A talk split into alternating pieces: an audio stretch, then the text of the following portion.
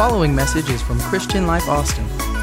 For more information about Christian Life, visit clcaustin.com. Thank you for listening. Well, is anybody happy to be in church on a Wednesday? Is anybody glad that it didn't rain on your commute to church on a Wednesday? I know traffic was already bad, but if it was pouring down rain, can you imagine for those of you that drive and, and I see you in the house from way, way north every Wednesday night? Really, eh, I, I know we say how honored we are that you come to church and you fight traffic, but there are there's people that I know sitting in this audience that are here every single Wednesday night from Cedar Park, Leander, Round Rock, Georgetown. Hey, that's amazing. Your commitment to the house of God and we don't take it lightly wherever you're from. Thank you for showing up to church. Um, if you are new around here, we don't ask a whole lot. In fact, in this moment right here, this is this is a moment for for all of us that call Christian Life Austin home. We like to take this moment in our service and do what we do every week, and that is have a moment to be generous. And beyond being generous, we like to sow into the kingdom of God and allow what God has done in our life to bless somebody else. In fact, that is, that is my prayer every time that I, I stand up here and we, we take this, this offering every week. But it's always my prayer that God would attach a name, a soul to what we're sowing into his kingdom so that their life can be changed the way that all of our lives have been impacted by his grace and by his message and what it is that he's done for us at the cross. So, why don't you take your gift right now and let me pray over us before we go any further this evening? Lord, we love you. Thank you for the opportunity that we have to be in your house, the opportunity that we have to, to stand here and, and worship you as we have this evening and now in this moment to sow into your kingdom. And Lord, we're excited about the life change that's going to take place because of the sacrifice of this moment. And everybody said, Amen. Amen. Amen. Hey, if you're if you're new around here, now this next part is for you. You'll notice in the seat back in front of you is a connection card. You can take that out, fill it out as completely as possible. And at the end of our time together tonight, outside on the patio, we've got some amazing dream teamers who who stand in the cold they're like the postal service. It don't matter if it's snowing, if it's raining. They're going to be there for you, and they've got a gift waiting on you that will be well worth the time that it takes you to fill out that connection card. And everyone that's in the house, while many people are filling out that connection card, can you do me a favor and give it up for our online family that's tuning in tonight, wherever you are? We love you. Thank you for being a part of what God's doing here at Christian Life Austin. And some of you are wondering, you're not Pastor Johnson. You're right. Uh, today is Pastor Johnson and Patty's 38th wedding anniversary. Y'all, come on, that's amazing. So, so we kicked them out of town for a couple of days. And if you know our pastors, that that is really tough. Pastor Johnson likes to come, he likes to be in the office. It doesn't matter what day, he's generally here. So to kick him out of the office and say, you can't come in, y'all just go enjoy life together, go eat some good food, be together. He will be back in the pulpit on Sunday.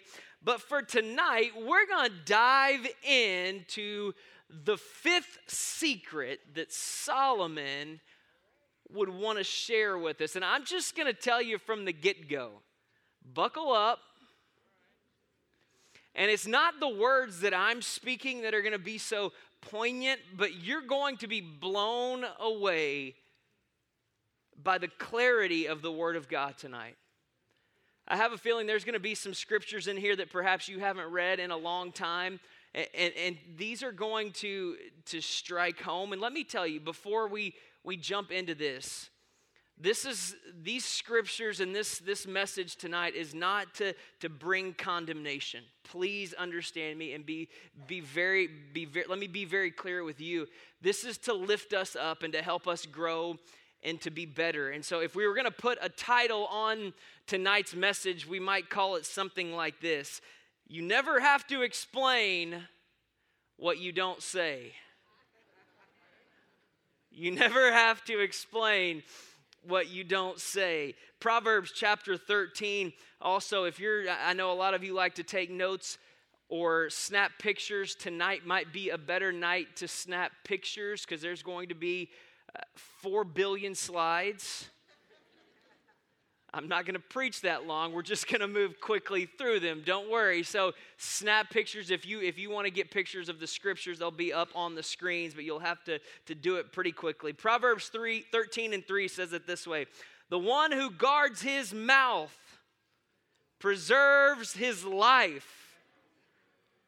But the one who opens wide his lips comes to ruin just right off the bat, the Word of God just it gets us, doesn't it? I mean, it is so clear.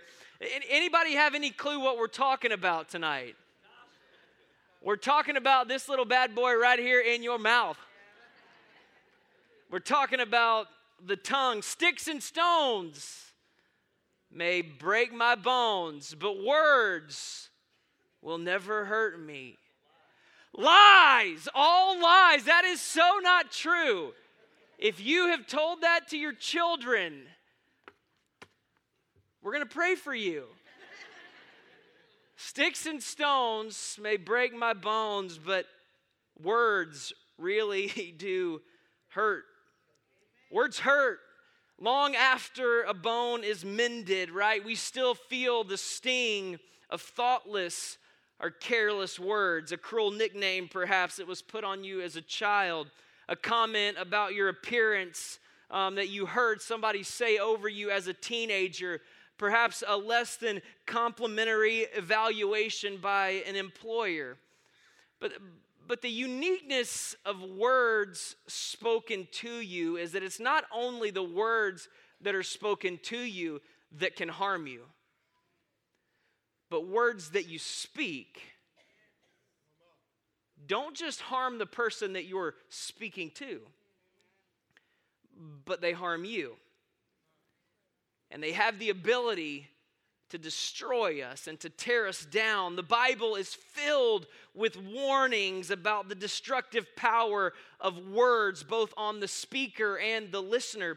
Watch what James chapter 3 would say. So, also, the tongue is a small part of the body yet it boasts of great things. See how great a forest fire is set aflame by such a small fire, and the tongue is a fire, the very world of iniquity. The tongue is set among our members as that which defiles the entire body and sets on fire the course of our life, and is set on fire by hell. For every species of beasts and birds and reptiles and creatures of the sea is tamed. This is powerful. And has been tamed by the human race. But no one can tame the tongue.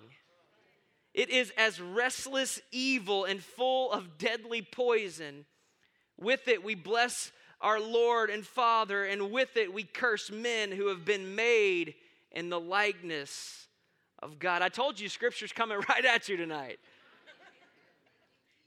Just a few careless words from that four ounce mass in our mouth called a tongue has the ability to destroy the reputation of a person, the rhythm of a friendship or a marriage, the morale of a company, or the spirit of an entire congregation. And while we're at it, don't fall into the trap because we just read this passage of scripture that that once you think you finally get a get a hold on this and you tame it one time, don't think you've tamed it once and for all. Cuz it's going to be there next time somebody makes you mad.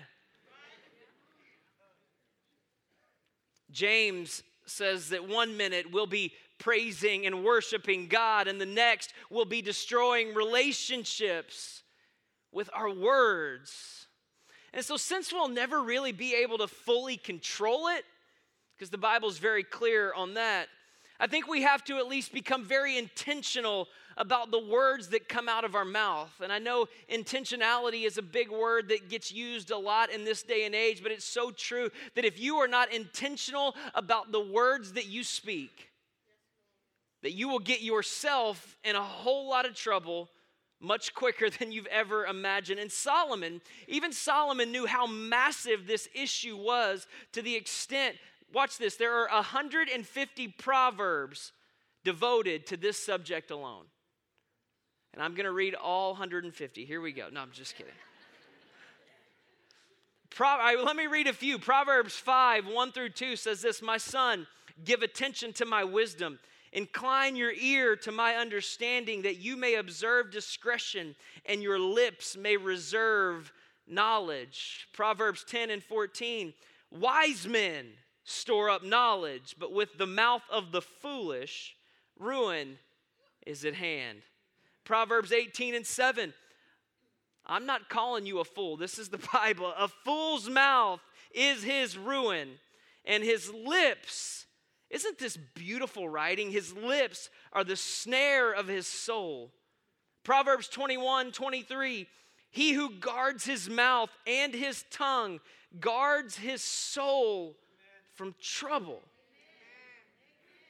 Well, it's my nature just to say what's on my mind and say what's on my. Well, we need to start working on that tonight.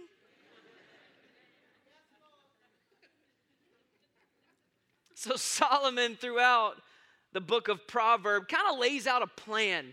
And, and he points out really four types of speech that he wants to wants for you and I to avoid if we want to uh, if we want to see the life that God has designed for us and if we want to live it out he says listen there's four types of speech that you've got to be aware of that you need to stay away from and we're going to dive into those for just a few moments tonight. And the first one is this. It's this is pretty easy. False not false teeth false speech Have you ever thought about how infatuated our society is with lists? Like on my phone right now, I've got 7,000 lists of things I have to do, like checklist. In fact, I've got I've got like four apps that are like list apps. You know what I'm saying? Like I got to go to the grocery store and do this, and then on Monday I got to do this for the church, and then the sports schedule. I got all these that I can't even keep up with it. We're infatuated with lists. Like for instance, the the 10 best dressed men and women in America list. Like this intrigues us. Six money moves that that guarantee wealth. Yeah, let me check this out the 100 most influential people in the world.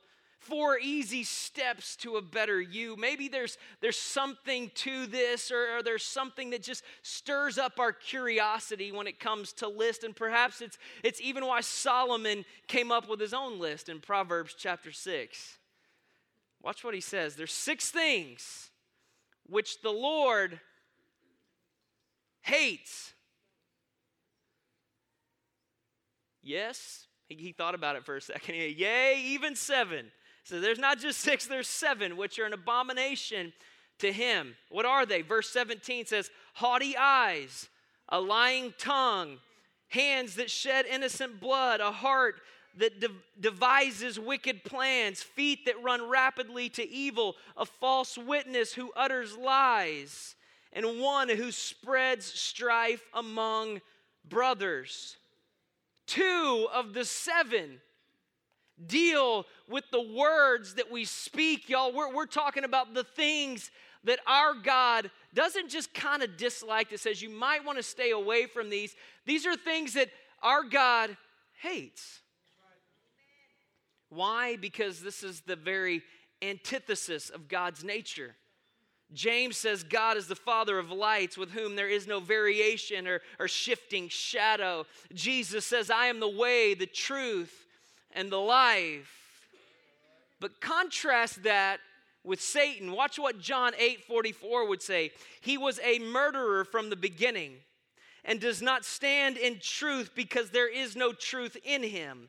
Whenever he speaks, it's a lie. He speaks from his own nature, for he is a liar and the father of lies. Satan's first words in the Bible were a bold faced lie, and he hasn't stopped sense. So let me just stop for a moment and tell you that if you have been listening to anything other than the voice of God in your life, if you've allowed the enemy to creep up on your shoulder and begin to tell you that you're not good enough, that you don't have what it takes to make it, can I tell you that it's a lie from the father of lies? Listen to what Solomon said, Proverbs 4 and 24. Put away from you a deceitful mouth and put devious speech far from you. A worthless person. This is strong language. A wicked man is one who walks with a perverse mouth. Truthful lips will be established forever, but a lying tongue is only for a moment.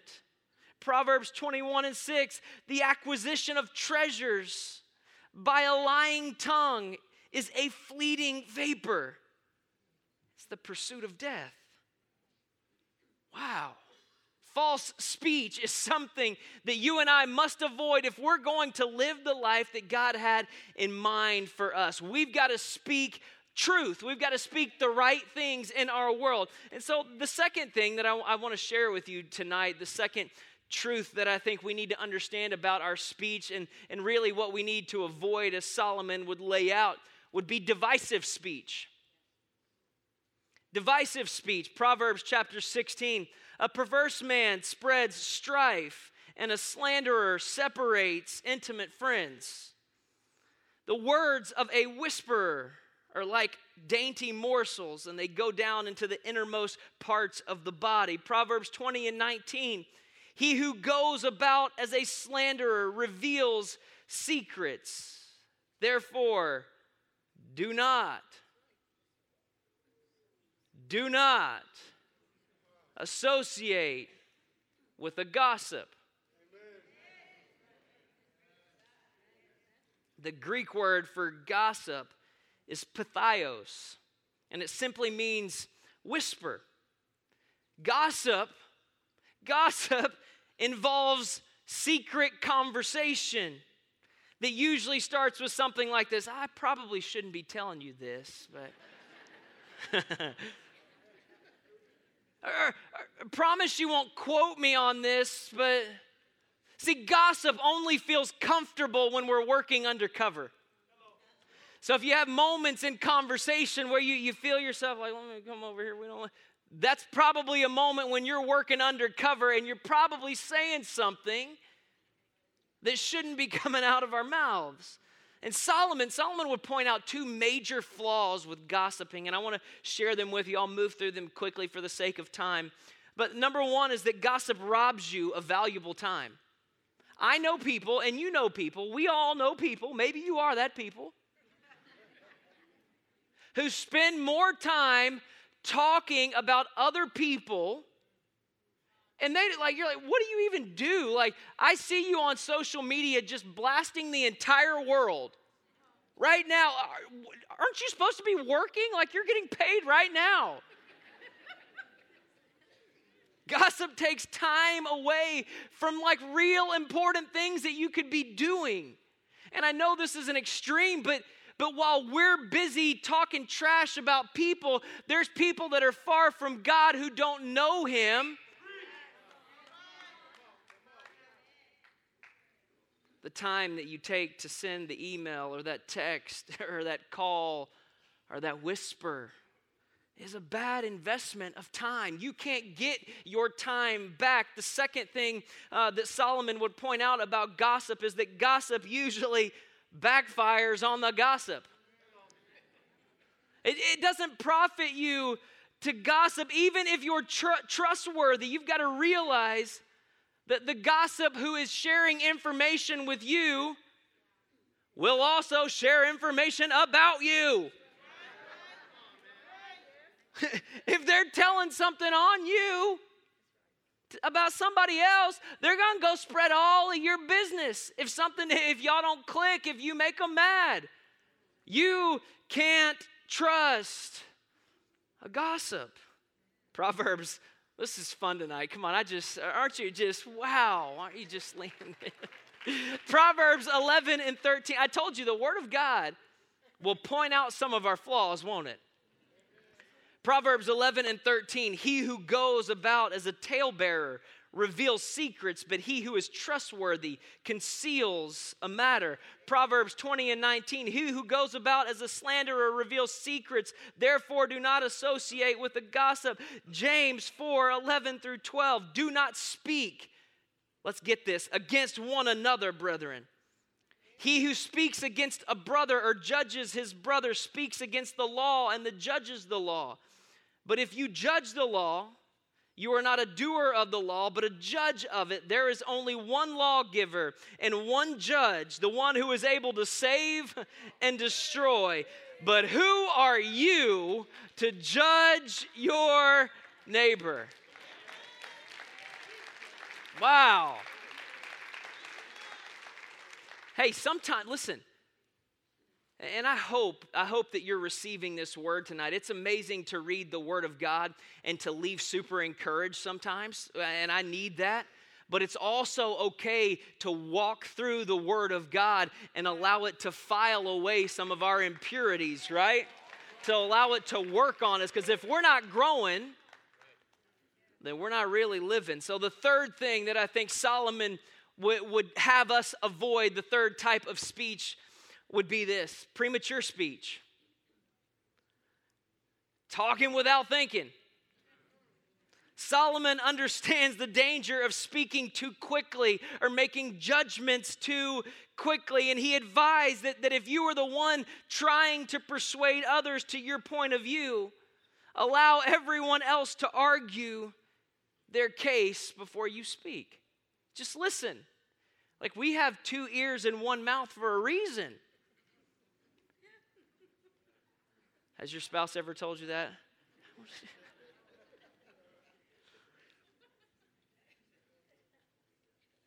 why? Why why is that the reason though? Why why do why do we need to let everyone else speak before we plead our case or before we speak? And I don't pretend to know much about law, but I do know this because I've seen Matlock before. Every lawyer knows that it's the final speaker, not the first speaker, who has the advantage. Proverbs 18 and 17 would say this the first to plead his case seems right until another comes and examines him. Proverbs 25 and 8 do not go out hastily to argue your case. Otherwise, what will you do in the end when your neighbor humiliates you? If you are the one making the judgment, be sure you have all the facts before you make an opinion. Before you go out and speak your mind and have that conversation, you need to know both ends of the story. You need to know all scenarios that could be played out with what you're about to go hammer somebody with. I've learned the hard way that most of the time, there's another side to every story. Proverbs 18 and 13 He who gives an answer before he hears, it is folly and shame to him. William Penn said this about rash words, and I didn't put it on the screen because I had 400 other slides. Silence is wisdom, where speaking is folly. Some are so foolish as to interpret and anticipate those that speak instead of hearing and thinking before they answer, which is uncivil as well as silly. This is, this is powerful. If thou thinkest twice before thou speakest once, thou wilt speak twice the better for it. Isn't that so true? That's so good. If thou speakest twice before if you thinketh twice before you speaketh once, you will speak twice the better for it. And the fourth type of speech that Solomon would have us to avoid when we're talking to our families, when we're leading a business meeting on Monday morning, when we walk into church and we're, we're leading our teams that, that we serve on, when we're having communications with our, our spouses, would be unnecessary, unnecessary speech. Did you know that the average person speaks between 10,000 and 20,000 words per day? That is enough words to fill a small book. Yet, watch this, yet the average person does not read a single book in an entire year. What a disparity between the output and our input. And it can lead to empty and harmful words. That's why it's so important to stay in your word, to have things that are going through your mind that are pure and wholesome. Because what, what's in here is coming out. And that's whether it's good or whether it's bad. Whether you've been reading your word or you've been watching YouTube all day, some's coming out. How you deal with people, how you handle your spouse and your children. When we think of Abraham Lincoln, we think of a, a master communicator who could galvanize a nation with moving words, words perhaps that were even spoken at, at Gettysburg. Yet Lincoln understood the importance of silence, just being real quiet. His strategy for the election of 1860 was to remain silent because Lincoln reasoned that the less he spoke, the less likely he was to alienate people. He continued to observe this principle while he was in office. Lincoln stated this In my present position, it is hardly proper for me to make speeches. Every word is so closely noted that it will not do to make trivial ones. Solomon also understood the wisdom of silence. Proverbs chapter 10, verse 19 would say it this way When there are many words, transgression is unavoidable, but he who restrains his lips is wise. Wow. In our culture, I don't know if this is, seems to be true for you, but in, within people that I know in my sphere of influence, I feel like I see this quite often that we tend to equate verbal skills with intelligent. Right? Like if, if I can if I can talk my way around a subject, then it's gonna prove to everybody that I'm just I'm smarter than everybody right that, that i just i can i can flow through this i can talk about any subject that there is but solomon would say that the opposite is true he says the truly wise person is the one who has learned to keep his thoughts to himself keep your thoughts to yourselves proverbs 11 and 12 he who despises his neighbor lacks sense. But a man of understanding keeps silent. I love this old nursery rhyme. Perhaps you've heard it. It says, A wise old owl sat in an oak. The more he sat, the less he spoke. The less he spoke, the more he heard. Why can't we be all like that old wise bird? No, and let's let's talk about that too for a second in a spiritual context. I think so often in the world that we live in today, if we're not careful, we will allow the, the loudness and the voices that are around us to not hear properly the Word of God and what He would speak into our world.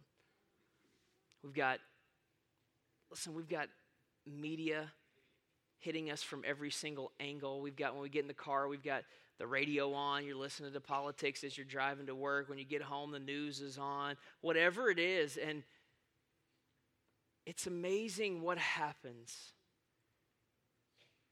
when you just get real quiet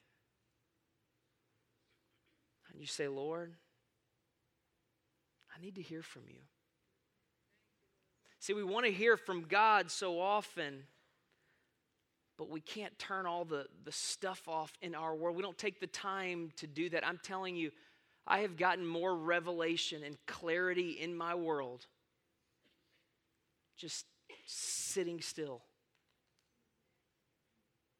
God, not my will, but your will. Speak to me.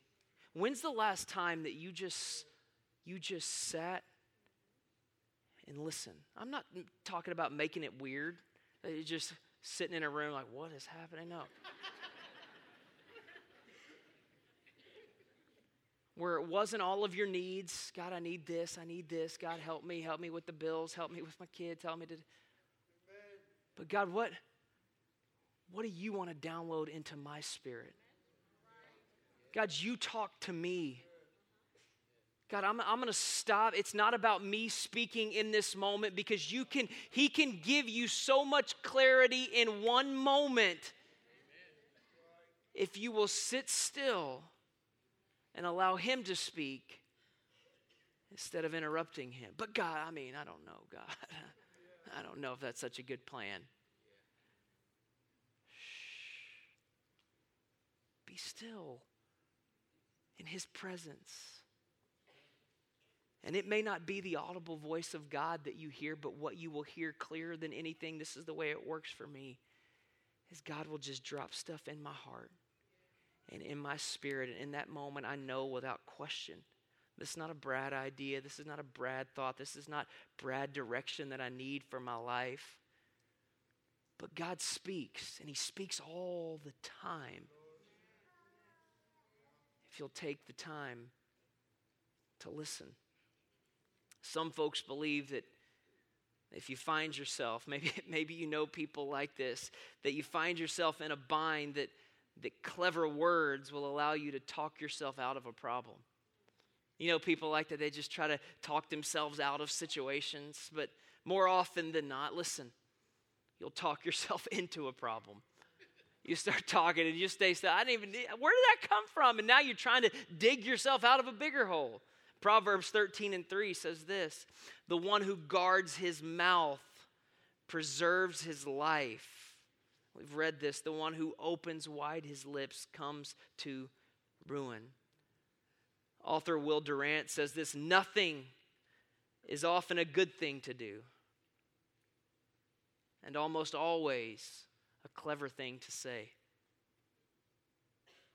And so we've learned about the types of speech to avoid, and I want to share with you some practical sides to this. So, what does this look like moving into a Monday, moving into um, your workspace, moving into your family life? What are some practical things that we can do to start to tame our tongue?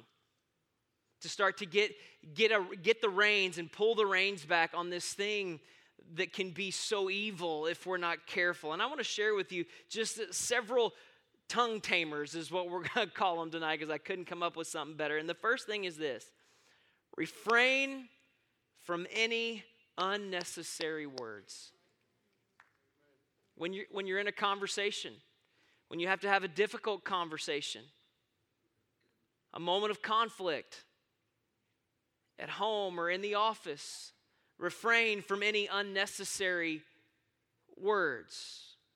Remember, you, you never have to explain what you don't say. Remember what the Word of God says when it says that there are, are many words and transgression is unavoidable. Cut out unnecessary words. We, we say so much and it gets us into trouble if we're not careful. The second thing is this refuse to criticize anyone until you have talked with him or her personally. It's easy to hear something about someone and then continue that. One of Stephen Covey's habits of highly effective people is this seek first to understand and then to be understood. Try to understand what's going on in the, the scenario around you. And there, this, is, this is a powerful element, and I want to I wanna dive into this just for a moment the idea of, of correction versus criticism.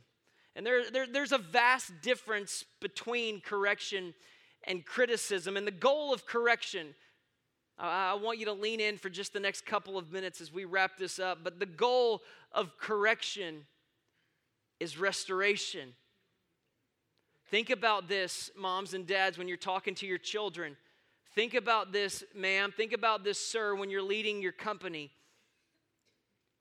The goal of correction is restoration, while the goal of criticism is condemnation. A person, you can see it right off the bat, a person wanting restoration, watch how they work. They work privately. They work when nobody's around, they work not out in public, but the person bent on condemnation will work as publicly as possible. The corrector works with the precision of a surgeon, while the condemner works with the precision of a bomb. How do you handle difficult situations? How do you handle moments of conflict, uh, moments of disagreement? Is it a public thing for you? If it is, this is a great moment. This is a great wake up call to check yourself and say, Lord, deal with me, work with me, show me how to do this properly, show me how to handle people properly and deal with difficult, difficult issues in a godly manner. Proverbs 12 and 18 would say this There is one who speaks rashly, like the thrusts of a sword, but the tongue of the wise brings healing. What is your conversation when you have to when you have to have it with a coworker or somebody that works for you? Do your words, does that correction? Is it like the thrust of a sword or are your words bringing healing in that situation? Think about it. The wisest man in the Old Testament and the wisest man in the New Testament both said the same things about offenses and, and the need for correction. Solomon and Jesus would both advise that we, as much as possible, and listen, I get that there's some scenarios where it's not possible, but as much as possible, overlook personal offenses. But there are times when we have to lovingly correct another person. The key is lovingly, right? Matthew 18, Jesus outlines steps for correction, and I'm not going to dive into those tonight, but you can read those on your own if you want to, to study it a little bit further. But the bottom line of what he would say is to deal privately as possible with the person who has done you wrong. That, that's the, the gist of what he would say. And so ask yourself have I talked to the person yet? If not, keep it quiet. If not, don't, don't open your mouth. And for that matter, before you, you listen to somebody gossiping or slandering, ask them, Have you talked to the offender yet? Before you come talk to me about it, have you talked to them about it? Because I have a feeling, oftentimes, in a lot of cases, not every case, that a conversation with that person and it can stop right there. The third practical thing that I want you to be able to walk into Monday with is this remove all lies, exaggerations, and distortions from your speech. Y'all, this is so true. Like I have heard I've heard one side of a story and then I've heard somebody that had heard the story secondhand, you know what I'm saying? And they didn't know the secondhand person didn't know I knew the real story. You know what I'm saying? And, and they try to tell me what happened. They're like, we were out and it was crazy. Like, I don't know what they're explaining, but it was like, that is not even remotely close to the truth. Like, I know exactly, it happened to me. That's not what happened. But it's like the old game telephone that we used to tell, right? Like, Johnny likes you, you know, and it just goes, uh, and it's so before it gets to the next person, there's been stuff that has been made up and left out, and it's not even about Johnny anymore. if you don't know it, don't repeat it. If you're making up parts of the story, just be real quiet. The fourth, the fourth practical application to this would be this remind yourself this is, this is what it comes down to, y'all. Remind yourself of the need to purify your heart. To purify your heart. D.L. Moody once said this if a man developed a camera that could photograph the innermost thoughts of the heart, he would die of starvation for a lack of business. See, we shudder at the idea of someone knowing our innermost thoughts, yet there is an instrument. Listen, this is so powerful. There is an instrument capable of revealing every secret thought. It's called your tongue. Because what you speak reveals what's in here. The way that you talk to people and deal with people reveals what is in your heart, whether you mean for it to or not. It's what happens. Our speech is a simple indicator of what we are thinking and what we desire. Matthew chapter 15 would say this it's not what enters into the mouth that defiles the man, but what proceeds out of the mouth. This defiles the man. And the fifth and final one is this remember that you are accountable to God for your words. We are all accountable to God for our words. Let's go back to the really spiritual stuff. If you've ever seen Matlock, or you've ever witnessed it in real life, a trial, the witness places their hand on the Bible and swears to tell the truth, the whole truth, and nothing but the truth, so help me God. Then the court reporter records every single word that is spoken. Fastest typers in the world. If you speak the truth, you'll be safe. If you speak lies, you can go to prison for perjury. Do you realize that one day, every single one of us will give an account to the judge of the universe for every word we speak? Wow. But we're so careless sometimes with our words we will stand before the judge of the universe and give an account for every word that we speak. Jesus warns us about this. Watch Matthew chapter 12.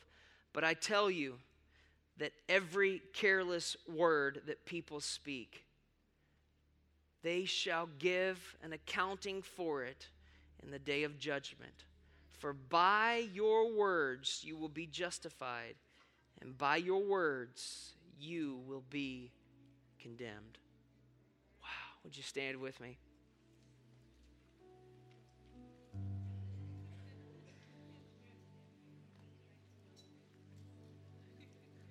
Solomon teaches us.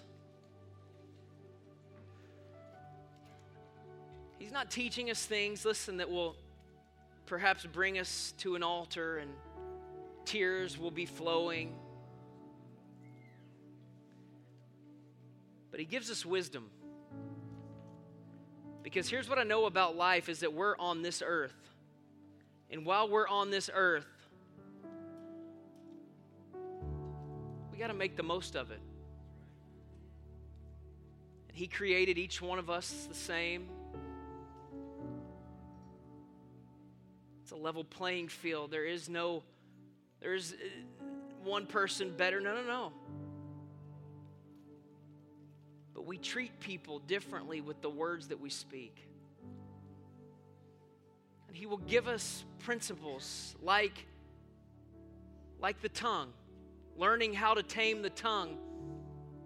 And here's why it's so important, y'all. Listen, I, I, because it helps you, yeah, in your relationships and all of that, but but see, there's people, and this is what we miss. There's people that are so far from God that are looking for somebody that has the knowledge of Jesus Christ to treat them in a manner, to speak to them in a way that would reveal the love of God to them. And you would be amazed what just taming this and starting to get control of your tongue can do people will pick up on it that you don't talk the same way as everybody else. That you choose to walk away when everybody else is talking about that one thing at the office that went down. And I'm telling you, you may be ostracized in the moment, but in the long run, you will be well respected for standing your ground and doing the right thing. And can I tell you, that is what is attractive to a lost and a broken in a dying and a hurting world is someone who will do the right thing in a bow down world.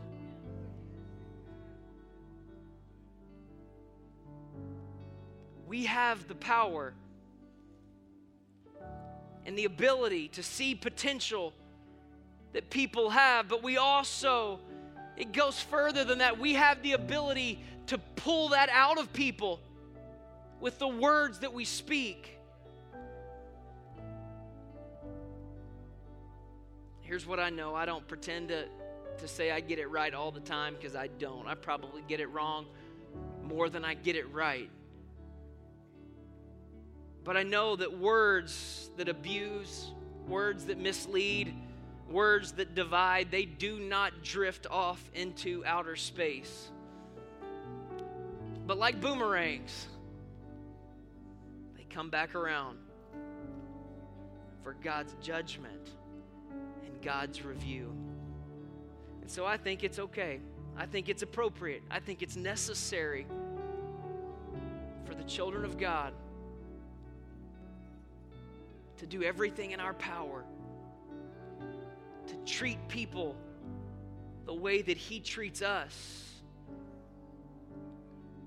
by using our tongue to lift them up, to speak words of encouragement, to speak words of life. So, as we close our time out together tonight, here's what I want you to think of. I want you to think in this upcoming week what is it in your talk? Maybe maybe you're, you're talking about things that you have no business talking about. Maybe it's gossip. Maybe it's the fact that you, you tear people down and you're like, man, I need to start lifting people up. I don't know what it is. We all have different things when it comes to our, our tongue that we struggle with. Maybe you speak too quickly. Maybe you interrupt people, as simple as that, and don't give them a chance to talk because you're, you're always trying to get your, your word in. But as I pray, I, I want you to identify what that is and so that this week we can start moving in that direction and living out the secrets that Solomon would unlock for all of us. That if we can tame our tongue and we can get a handle on the words that we speak, that it will lead us to a life that God has intended for us to live. Would you bow your heads with me? Lord, we love you. God, I thank you for sharing with us through your word the power of the tongue, both good and both bad. Lord, your word, it is so sharp. Lord, it pierces right to us. And Lord, in this moment, Lord, I pray that you would convict me. Lord, if there's areas in me where my speech can be better, where I can treat people better, treat people the way that you would treat them with my words, Lord, I pray that you would reveal that to me in this moment. Make it clear to me so that I can walk into my home tonight and speak to my spouse differently, speak to my children differently. I can walk into the office tomorrow and speak to those that I work with in a different manner, a way that would make them look at me and say, What in the world has gotten into you? And whatever that is for all of us across this room right now in this moment, God, I pray you would make it clear to us. And tomorrow, tonight, give us the courage and the faith to do something differently, to live out the principles that we learned about tonight in your word. For it's in Jesus' name I pray. And everybody said, Amen. Come on, everybody said, Amen. There's power in your tongue.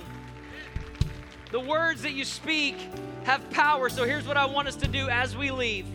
We do this in our staff meetings every single time we get together if you're with your spouse or somebody you know, why don't you look at them and just tell them one of the things that you just really admire about them? Let's build each other up and encourage each other as we leave tonight. God bless you. We'll see you on Sunday. Have a great rest of your week.